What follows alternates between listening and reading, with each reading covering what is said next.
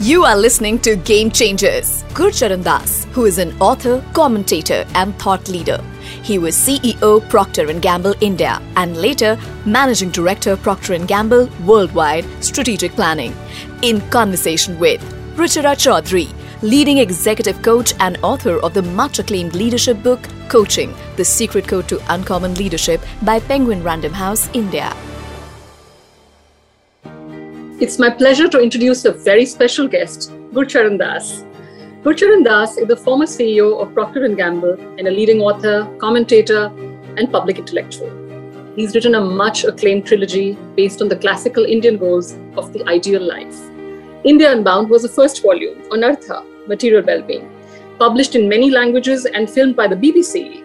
It was called A Quiet Earthquake by The Guardian. The second, The Difficulty of Being Good and the third, Kama, The Riddle of Desire, is a riveting tale of love and desire. Gurcharan, I am just so impressed. Not only have you written some amazing books, you've got rave reviews, you won so many Writers of the Year award, and of course, um, I was reading an article in the Statesman where they call your books completely soul stirring. Thank you so much for your time today. And that's not all. I mean, there's so much more to him. Uh, he studied philosophy at Harvard University, later attended Harvard Business School, and he's featured in three case studies in HBR. After heading Procter & Gamble India and Southeast Asia, he became managing director P&G Worldwide for strategic planning. And at 50, oh, this is my dream, he took early retirement to become a full-time writer. He writes a regular column for the Times of India and five Indian language papers, contributes to the Financial Times, Wall Street Journal, Foreign Affairs, and the New York Times. He's also a fellow Penguin author and currently a consultant and speaker to some of the world's largest corporations. Welcome, Gurcharan, to the podcast Game Changers on the Red FM India app and all other leading platforms. Not only are you a real game changer, I think you're a truly uncommon leader, the kind of leader I've talked about in my recent book, Coaching the Secret Code to Uncommon Leadership by Penguin Random House. Thank you for being here. Thank you for having me, Ruchira. Ruchira and I've said a lot about you, right, as part of the introduction. You've donned so many different hats at different junctures in your life author, commentator, intellectual, of course. You've been a very senior corporate executive. Tell us a little bit more about you, the person. What has shaped your leadership journey thus far? Maybe some pivotal moments, personal, professional. Well, my life had two influences. Hmm. My mother, who wanted me to make a living with her middle class insecurities, and my father, who wanted me to make a life. My father was a mystic man. He was uh, an engineer. Uh, we were a middle class family, but uh, he had a bigger vision of life. And so it all began. In fact, my first memory is at the age of four when I was in kindergarten in Lahore. And I came home with my report card. And my mother asked me, Did you stand first? And of course, it was the wrong question because my father in the evening said, That's not the right question. The right question is, What are you enjoying in school? And what do you want to do? And do you like school? And things like that. So, very early, I was exposed to these two influences. When I finished school, I got a scholarship to Harvard. And of course, my mother, with her middle class insecurity, said, study something useful and come back and get a job. And so I went to Harvard and they, they said, Well, what do you want to do? And I said, Well, my father's an engineer, so maybe I should become an engineer. And they said, Whoa, you've come to the wrong school. There's one down the river called MIT. You'll get a better engineering from that. But that's the moment I broke from my mother's idea. I got caught in the romance of the liberal education. So I did economics, history, philosophy, art, architecture, lots of things, and I graduated in philosophy. And when I finished in philosophy, I got a scholarship to go to Oxford to do a PhD. But that summer, when I was in Chandigarh with my mm-hmm. family, I suddenly got cold feet. I said, Do I want to spend the rest of my life at that stratosphere of abstract thought? No. And so I said, No, I want a life of action and not just a life of thought. And so again, there was a crisis in the family.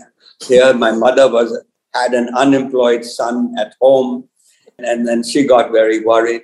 And so, to I didn't know what, what I was going to do, and so to kind of assuage her anxieties, I answered an ad in the newspaper for a company that made Vicks Vapor Rub. And so I joined the company, and and and so she was very happy that I, she had an employed son. But my father said, you know, don't take this as something you have to do. Try it out and see how it goes and keep yourself open. And but lo and behold, I like the rough and tumble of the business life.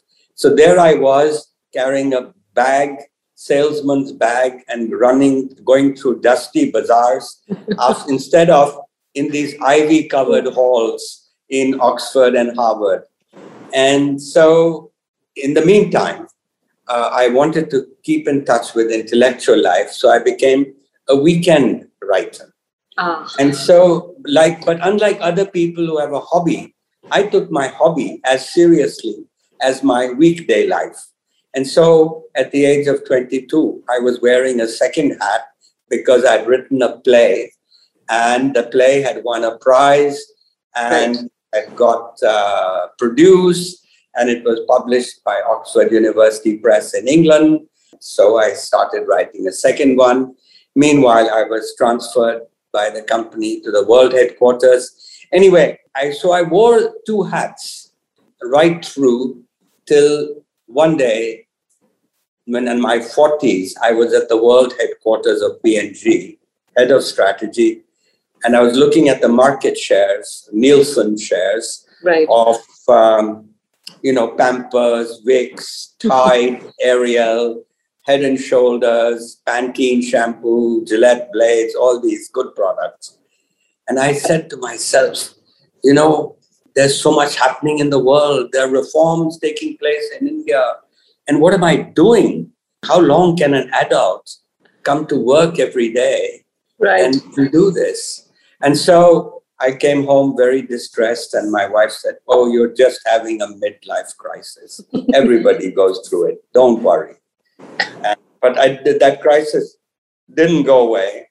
And so I, my, I, I, you know, my wife said, well, I mean, I said, I want to quit. And she said, just when we are making big money and you want to quit, and the retirement age is 65, and yeah. you're not even 50. Anyway, so I persuaded her that we had enough savings. We had a home in India and we would manage all right. And she was a good sport. So I came home and we left America, came back to India, and I became a writer. I guess the point here is this that thanks to my mother, I was making a living, but thanks to my father, I was making a life. And all the while, I was also making a life. And because I had been doing, taking my hobbies seriously, right, written a novel, a fine family, and, and, another small place. So I had to practice. I had right. kind of really yeah. Perfected myself, and I had the confidence. Right. I was 50. I was able to start another career. So this has played a, a big part in explaining how I won two hats and how I made my life. Now, there are many ways. You can also make it in your work itself, in one. Right. You don't have to quit or anything like that. But it is one way to make a life. And I think it also explains uh, the way I am and the way I became. How easy was the transition? I mean, you know, unfortunately, a lot of people describe the corporate world as a golden cage. Uh, you were very clear, right? Like your spouse said, you yeah. were very clear. Um, yeah. You know, your passion and profession were two things you took very seriously. and so Yeah. you knew you'd be fine. But did you have challenges along the way?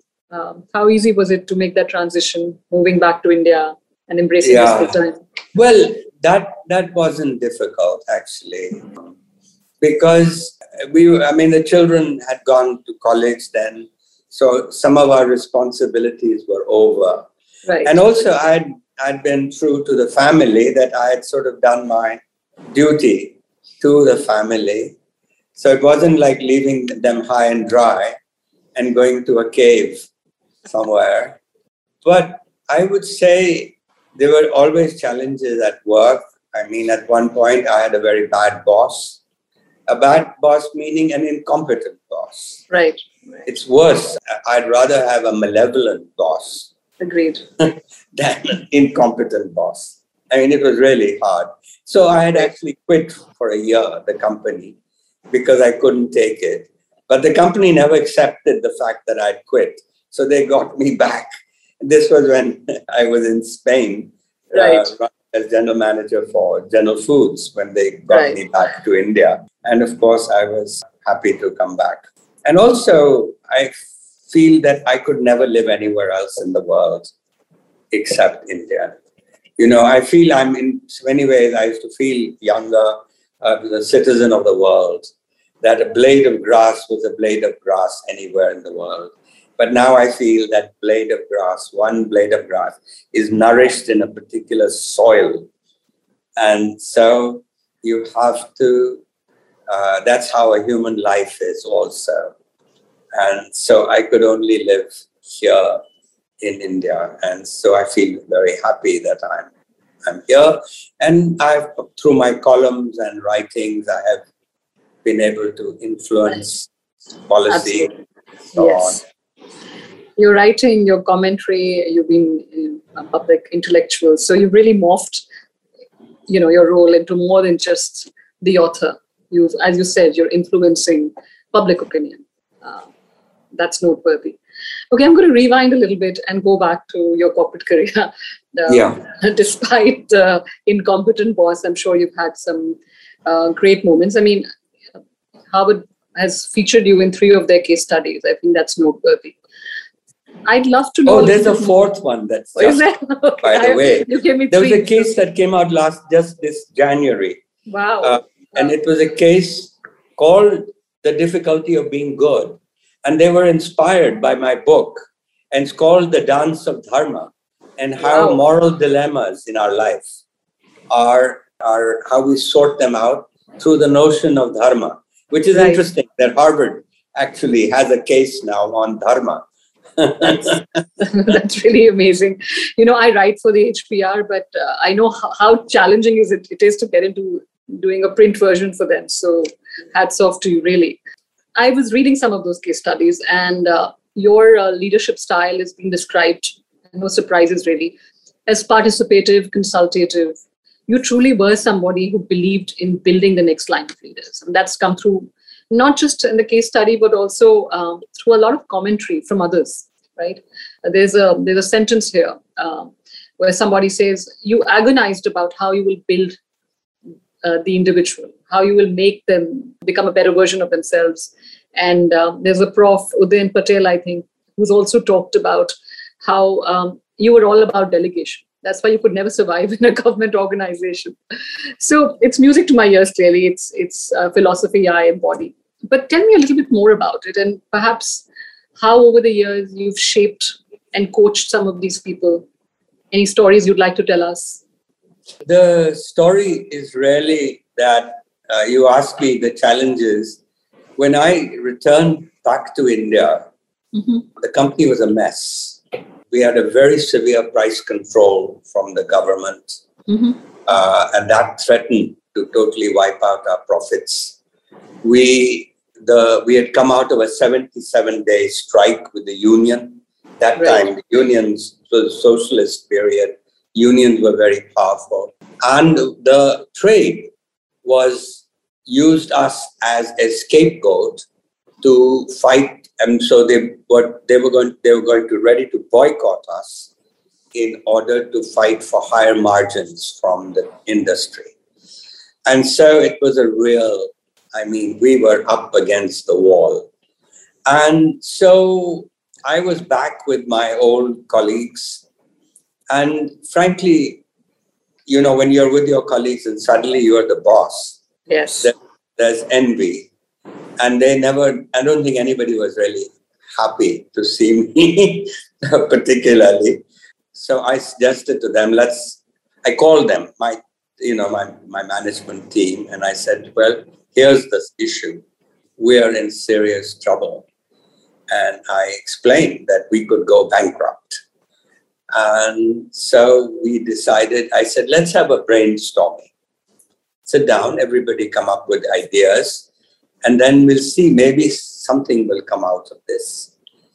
And they were not used to this style of managing, they were used to that command and control. Right. Old fashioned hierarchical style. So they were a little suspicious. what is this? Is this guy trying to steal our ideas? Is that what he's doing in this brainstorming? There was a fair amount of suspicion. There wasn't the kind of trust. But so the phrase first brainstorming was a real disaster. Nobody wanted to speak. Everybody was suspicious. And finally, uh, we didn't get anywhere. But I didn't give up. I called the second one. And the second one, they were a little more relaxed now. And so our Gujarati marketing head, he almost wishfully said, you know, wouldn't it be nice if Vicks were an Ayurvedic brand? And the reason he said it was because we suspected that the Ayurvedics were not price controlled and they didn't have this distribution kind right. of problem. And just to humor this Gujarati, our South Indian, Tamilian head of R&D, said, you know, maybe we should check out in the Ayurvedic texts. Maybe the formula of Vicks is there. I mean, it was just kind of people kind of wishfully making sandcastles yeah. in yeah. the air. And then the Bengali finance manager, who was a little more cautious, he said that it would be illegal to change the product from a Western medicine to an to a Indian medicine like that, and and then the Gujarati marketing manager you know, he was a bit of a oddball. And he said, he had a big, he laughed and he said, imagine a product invented in, 19, in 1890 in Greensboro, North Carolina by an American suddenly becomes a 2,000 year old Indian medicine. And so everybody had a laugh. They thought they were joking. But you know, when you're pushed against the wall, you grasp at straws.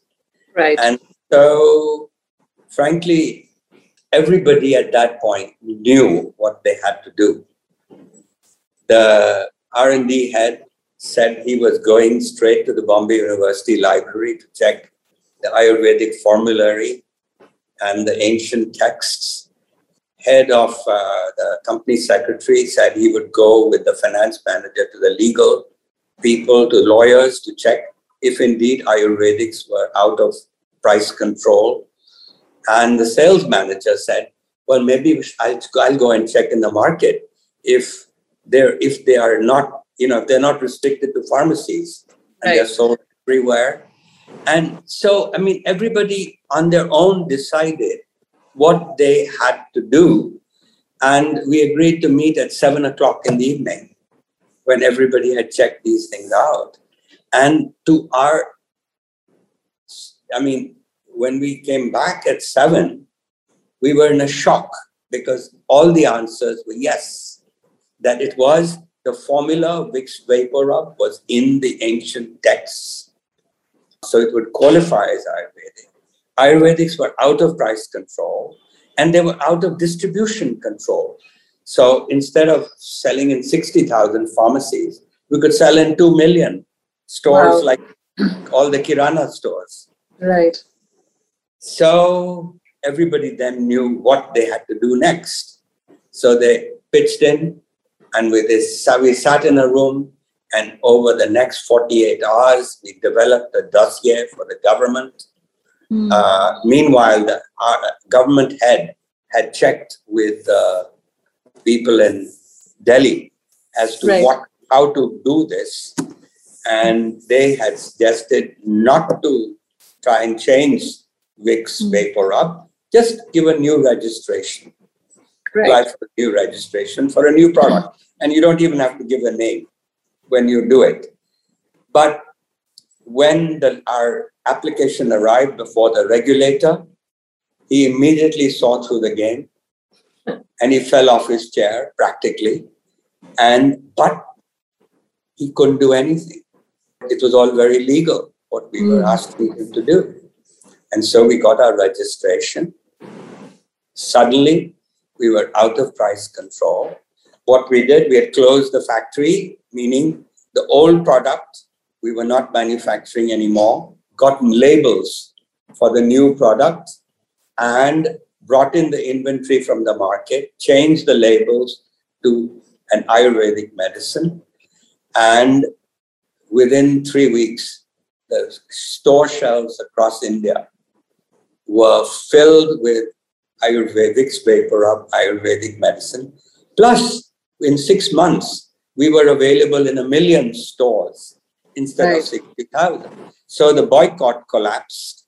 Right. And the factory, uh, suddenly the union uh, also realized that we were not dependent on them because we had applied for a new factory license in a backward area with much higher productivity, hiring only women. And we, we, we so the point is the company's profits went up from 1% of sales right. to 14% of sales after tax. Our share price on the Bombay Stock Exchange went up from 20 to 400. We had given, we knew this was coming, so we gave shares to every employee, secretaries, drivers, factory workers, everybody got it. And frankly, from the capital gains within a few, within a year or so, people bought, made homes. They built a house or they bought a house. Wow. And so that it was just too good to be true. And it had the the point though is that you were talking about the style of management. Right. It was really people feeling at the end of the day that they had done it. You see, it was everybody knew what to do, everybody knew how to do it. I was just at the back, a cheerleader who had facilitated this process, didn't tell you do this, you do that. Yeah. They all did it and it all worked out. It's so, a fascinating case study. I mean, in collaboration and teamwork, and you clearly were the architect, right? And as you rightly said, uh, unheard of in those days. Uh, you know, I don't know how much, how far you've got with my book, but that's really the core message. And yeah. uncommon leader is one that takes others along in the journey shines right. a light on others and of course the individual shines brighter in the process. And i can't think of a better example. I wish we'd had this podcast earlier. I would have just used it for the perhaps for the second edition. But you truly embody that uh, you know leader as coach because what you did was you made everybody become a better version of themselves. You know they thought out of the box unleashed creativity innovation came together as a team and of course um, the profit soared um, you you talked about how it brought a sea change uh, in the way the right. organization was run. And so, I think we were also lucky. you always need a little bit of luck. a little bit of luck. Yeah. something could have gone wrong in the way, yeah. and we could have had a problem. But Fair but I, I, I do think that that's really this sort of consultative, asking people. Right. People were very suspicious in the beginning. Right. And then they suddenly realized that they were a team. And exactly. we were yeah and, and, that you were giving them credit for it right? Uh, yeah you, you and, talk and, about uh, that. exactly. And and and they didn't feel threatened. I mean there was that envy in the beginning because i had been a colleague. And sure. in the process also i had to a few people who were didn't belong were constantly an obstacle they had to right. be move. Right. So they, they also appreciated that, that when you needed to be tough, Yes, you, you, you, you had to be. Anyway, so that's, that's one, one uh, example. Oh, that's a fantastic example and a very inspirational example for all of us, I'm sure. Um, you know, I call it the asking, not telling phenomena, right? That's exactly what you were doing. You were asking, uh, give, letting them think for themselves and bringing out the best in them. You also talk about it in this uh, wonderful podcast I heard. Um, I think your P&G alumni series. They've been pro- the promotion talked about. Um, there's a headline with your visual which says, um, "Act as if um, it doesn't matter who gets the credit," and that's exactly what you did. Tell us a little bit more about that. I mean, that seems to be the mantra in your life. Right. Shining You the light know, on. If you think and think of a mentor I had, it's more a role model Mhm. because we had a a person who arrived one day from a village in Maharashtra Right. and he didn't know much English. He was matric pass. He didn't wasn't a graduate, and he came as an assistant security guard for the night shift. And he um, was such a dehati that he couldn't even pronounce the name of the company. His his name was Kamble. I mean, I, I have uh, I, have used, I, I'm not sure he likes to be known too much. So I'm using this as a name. Ah, Uh. So he used to call us the company Procter and Gamble. You know? He a- but it was an endearing uh, thing. And he's an example, I think, who made a life in his job. I may have made a life in two jobs right. but he made a life in his single job. And I call him a role model because he's an example of the sort of person who worked without caring who got the credit. And so he was like a child, full of curiosity. And first, any machine he saw, he was interested to know how it worked. So he saw the coffee machine, the tea making machine, the kettle. And so he learned how to do those. And in a few days, he was in his rounds offering tea and coffee to people after six o'clock at work. Then in those days, we sent telexes.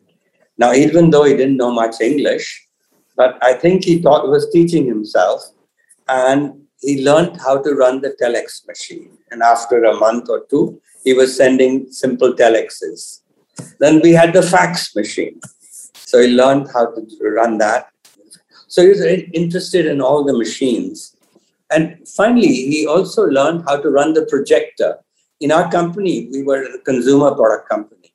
So Right. advertising agencies used to make commercials and we used to see them. Uh, the brand managers were very happy because in the evening they could review the advertising. So here was this guy, and he was just like a kid. You know how a child is. If when it's raining, everybody is carrying an umbrella. There's a puddle in the front in the street, and everybody goes around the puddle. He, the child, jumps in the puddle to see what Great it analogy. like. Well, that's what Kamble was. He used to jump in the puddle. And more than anything else, he was having fun. He's always had a smile. And it was like, you know, he loved his work. And he was learning things every day. And and and and, and, and all these were triumphs, telex machine and all that, you know, film oh, telephone operator. He was he learned how to be a telephone operator. Wow. In those days he was switchboard, you know, with wire Yeah. put in. And, um, and, and, and, and so he was answering the phone in the evenings and all this. And, and, and one day he found a wallet full of a lot of money Mhm. outside the men's room. Mhm. And so he came running to me and he said, You know, here's this wallet. It has a lot of money. And I checked the name inside. It belongs to this and this manager. He's obviously dropped it. and he must be in a panic. So I go, you, he told me, he says, now you be the security guard for the next hour. I'll go to Bandra, deliver the wallet, and come back. And so that's what exactly he did. And he went, and the reason there was so much money in it was because this manager and his wife were putting giving in advance for a house they were buying. And the buyer was coming. He had taken the money from the bank to pay the advance to the to the seller the house. And so but he swore us both to secrecy kamble did he said i don't want people to talk about it so that, let's not talk about this what happened today and, uh, and and that's what I mean. That he wasn't out there wanting to take credit. He just wanted to do what he had to do, and and leave, leave it at that. Anyway, the in about six months, nine months later, our telephone operator during the daytime had to go on maternity. She went on maternity leave because she was having a baby. And so Kamble said, went to the personnel manager and he said, Look, uh, I'm tired of working at night. Give me a break. When she comes back, make me the temporary telephone operator. And when she comes back, then you can have the job back and I'll become a security guard again. Uh, fair enough. But the personnel manager said, Are you crazy, Kamble? We are a multinational company. We get calls from around the world and you can't even pronounce the name of the company. How can you be a telephone operator? So the poor guy went away with a long face. But I heard through the grapevine that he had applied for this job. So I went to the person and I said, Look, give this guy a chance. Let's try him out for a couple of days. And if it doesn't work out, have another person ready to take over as a temporary telephone operator. So we gave Kamble this chance. And so, sure enough, there he was enjoying putting those wires inside. And next day, I see him with a smile on his face. And the next day, a lawyer from Crawford Bayley, Harisha, calls me and he says, uh, Do you have a new EPBX system? I said, No. I said, Why? He said, Well, your phones were always answered on the fifth or the sixth ring. And now I find for the last two days, it's always on the first or second ring. So I thought maybe we should uh, find out and, and we could get the same system. I said, no, no, it's, it's uh, our only system is Kamble. And so I went and asked Kamble that day at lunchtime. I said, uh, Kamble, why do you answer the phone so quickly? And he gave the best answer that blew my mind away. Mm-hmm. He, he said, There may be a customer on the other side. And I don't want us to lose a customer to Amrutanjan or some other product. Wow.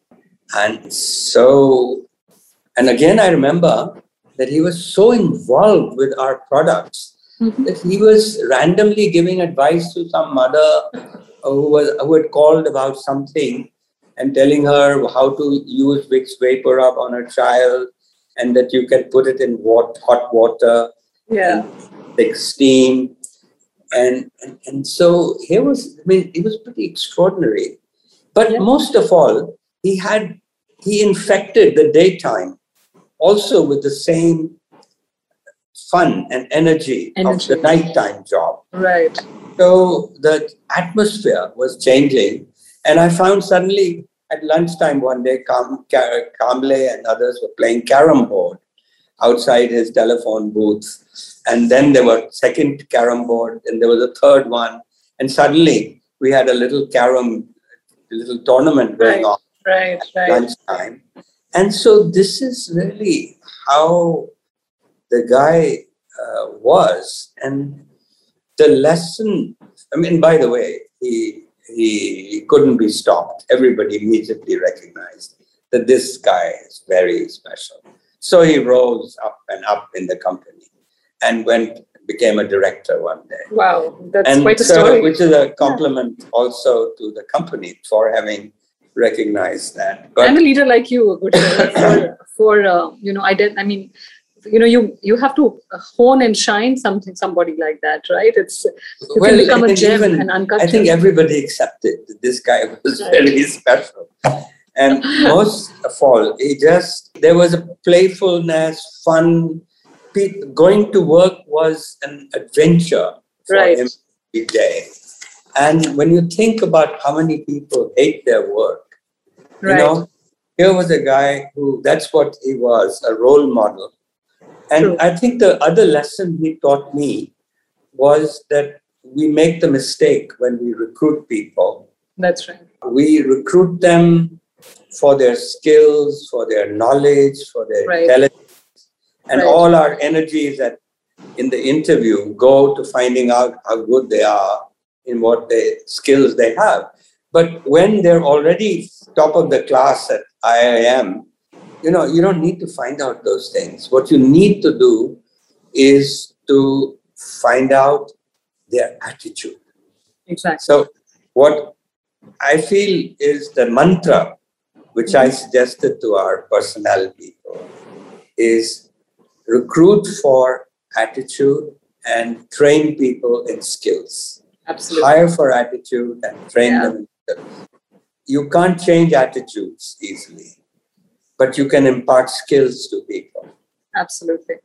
and and and, and so then but most companies make this mistake they don't iims and all they don't teach people about this and we know that it is qualities like determination kind of humility that kamble had Right. These are real leadership qualities in a person integrity these are the leadership qualities Oh, very eloquently said. I call it, uh, you know, hire for attitude and potential, not pedigree, right, or experience. So I think um, I'm completely. This is music to my ears. Mirrors a lot of what I've said in the book as well. But yeah it was a fascinating story. Thank you so much. I mean, it was a riveting tale. Uh, I I think a lot of listeners would be. Uh, this is such a huge leadership lesson to be learned from here.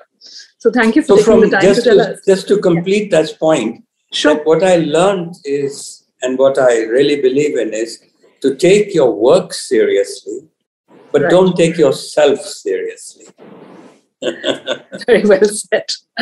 Gurcharan, I've spent a lot, taken a lot of your time. Just a couple more questions. Um, you know, the central theme for me um, is coaching and mentorship, and you've clearly been somebody who I'm sure over the years has mentored and coached so many people. Have you had a coach and mentor yourself? You know, the best piece of advice you probably ever got. Tell us about it. Well, I think uh, the best advice I've already told you, if anyone was a mentor, it was Kamble, who became a role model, not for me, but for a lot of people. Fascinating. And uh, really, the big lesson about taking your not taking yourself seriously is really that um, you know do the work. It's what Krishna teaches Arjuna in the Gita, Nishkam Karma, that that uh, do the work because the work has to be done Right. do the work for the sake of the work, but not for your personal reward.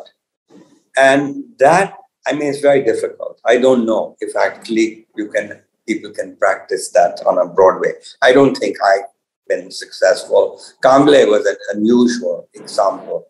I haven't met too many people like that. Uh, but it's a nice aspiration. It's a nice aspiration to to to have and and uh, yeah yeah I'm going to ask you one last question. You've uh, there've been so many nuggets and gems throughout this podcast. Who do you think is an uncommon leader, or what makes somebody an uncommon leader? The kind that takes others along in the journey. Is somebody like you who's constantly shining the light on others, elevating them.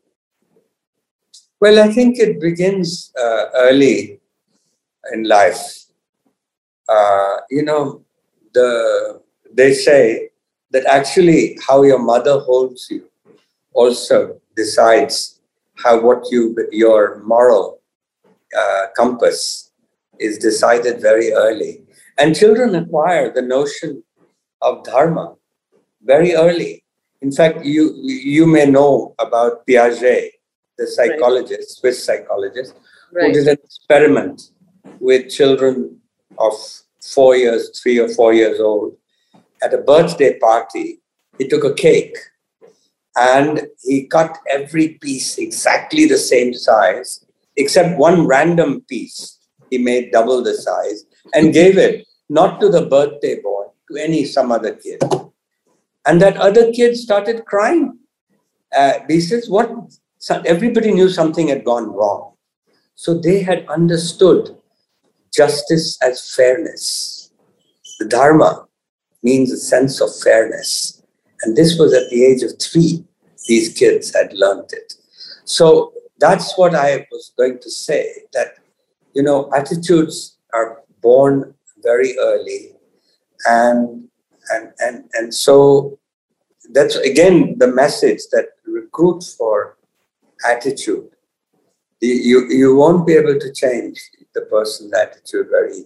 You have these train attitude training workshops. We did too, but I'm not sure it helped very much uh, in in the in, in the company. And and I'm not sure I've answered your question. You did. You answered it very eloquently as always. Thank you so much for your time, Ruchira, and I really really appreciate it. We've it's been a very enlightening session in so many ways. Thank you.